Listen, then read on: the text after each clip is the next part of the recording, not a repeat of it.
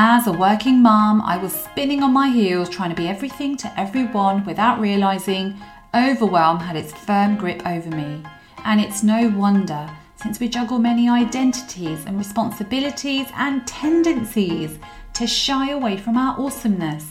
Does this sound like you? I believe one of the keys to successful living is activating our personal power.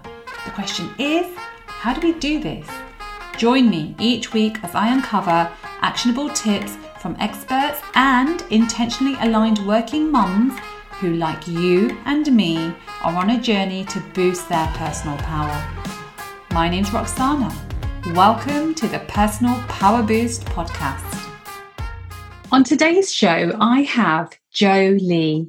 More recently, she trained as a nutritional therapist.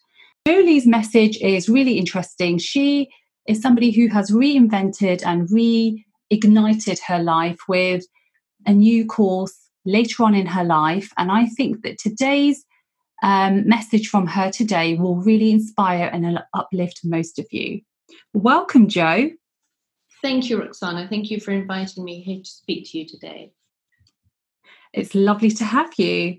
Now, Jo, I have one big question that I ask all of my guests, and I'm really fascinated to hear your answer.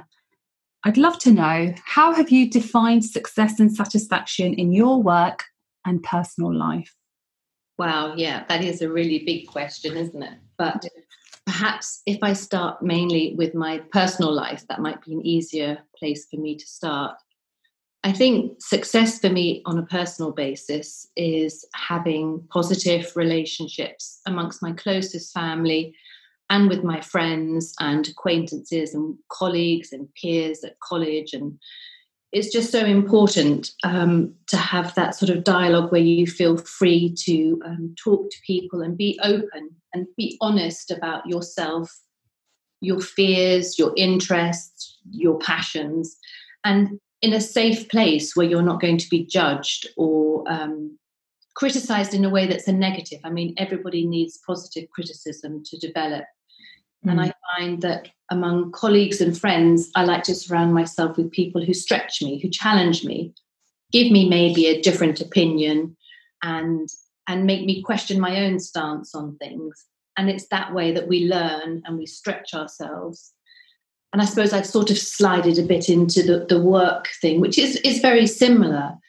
Um, but going back to my family a little bit more, it's about having the opportunity to care for the people around me, to spend mm. time with them. I'm very lucky I have my parents actually living next door to me now. They moved in about two, three years ago.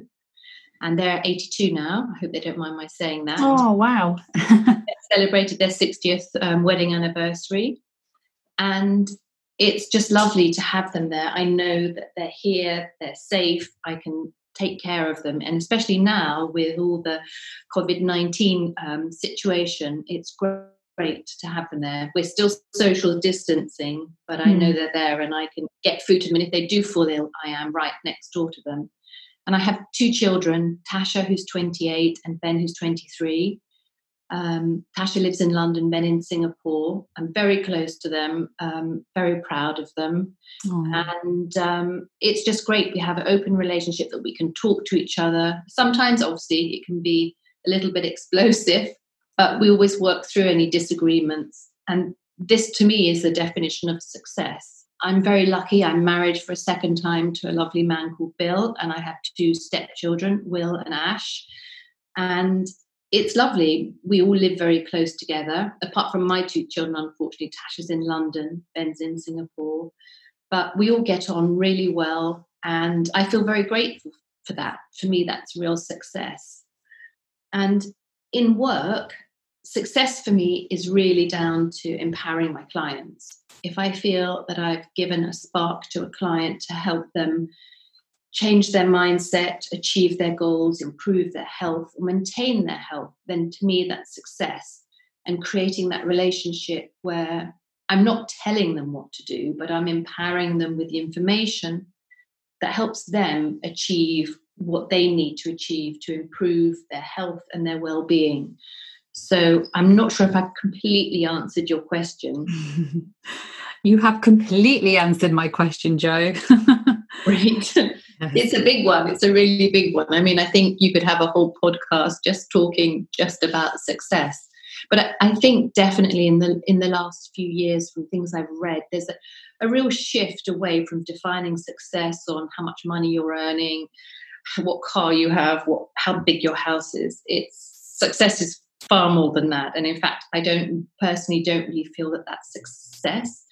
Obviously, we need a certain income to have be able to pay our bills and put food on the table. But I think success is more about a feeling inside yourself. If you feel you're doing some good, I can remember actually, it's just come back to me. Ben, when he was about eight, he said to me, What was the point of living? And I said to him, Well, oh, wow. Uh, it's about for me leaving the world a little bit a happier place for having been there. And it's not an original thought. I'm sure that's something i've heard or read. Mm. but i think it's always good to remember that we can't always be these iconic figures that do these amazing things and hit the headlines. But each of us in our own way can do small things. I think mother teresa said do small things with great love yeah. And I think if you have that sort of ethos in you, you can't go far wrong. You're going to be a successful human being. That's very powerful for me, very powerful. Oh, that's beautiful. Oh, your son is very lucky to have a mum who is so thoughtful and um, what a measured answer you gave him because I think if my son asked me that, I'd be quite flummoxed by such a profound question. Well, I'm sure if Ben was able to respond, he'd probably say, I'm not always measured and inspiring. We're all, all human. And I'm sure there's many times I've given really, really inappropriate answers or lost my temper. But um, it is one I remember because he's a, quite a sensitive soul. Situation at the moment is really helping us, forcing us to all slow down and to take mm. stock and to have that time. And I think you know, um, my psychologist friend actually, she was always uh, stressing the importance of being present and taking mm. that time to really be in the moment because we can always be looking back, which is lovely, memories and being nostalgic, but also we're sometimes too caught up in looking forward to our next holiday, our next, you know, working venture, our next meeting with a friend, and we're not actually engaged with what's going on right now. And I think that's so important. Absolutely, absolutely. Well, thank you, Jo, for your very beautiful answer. Talk to you soon. I'm Roxana Hussein, and you've been listening to the Personal Power Boost podcast. You can follow Personal Power Boost on Instagram and Facebook. If you haven't yet, please go to the Apple Podcast and rate and review this podcast.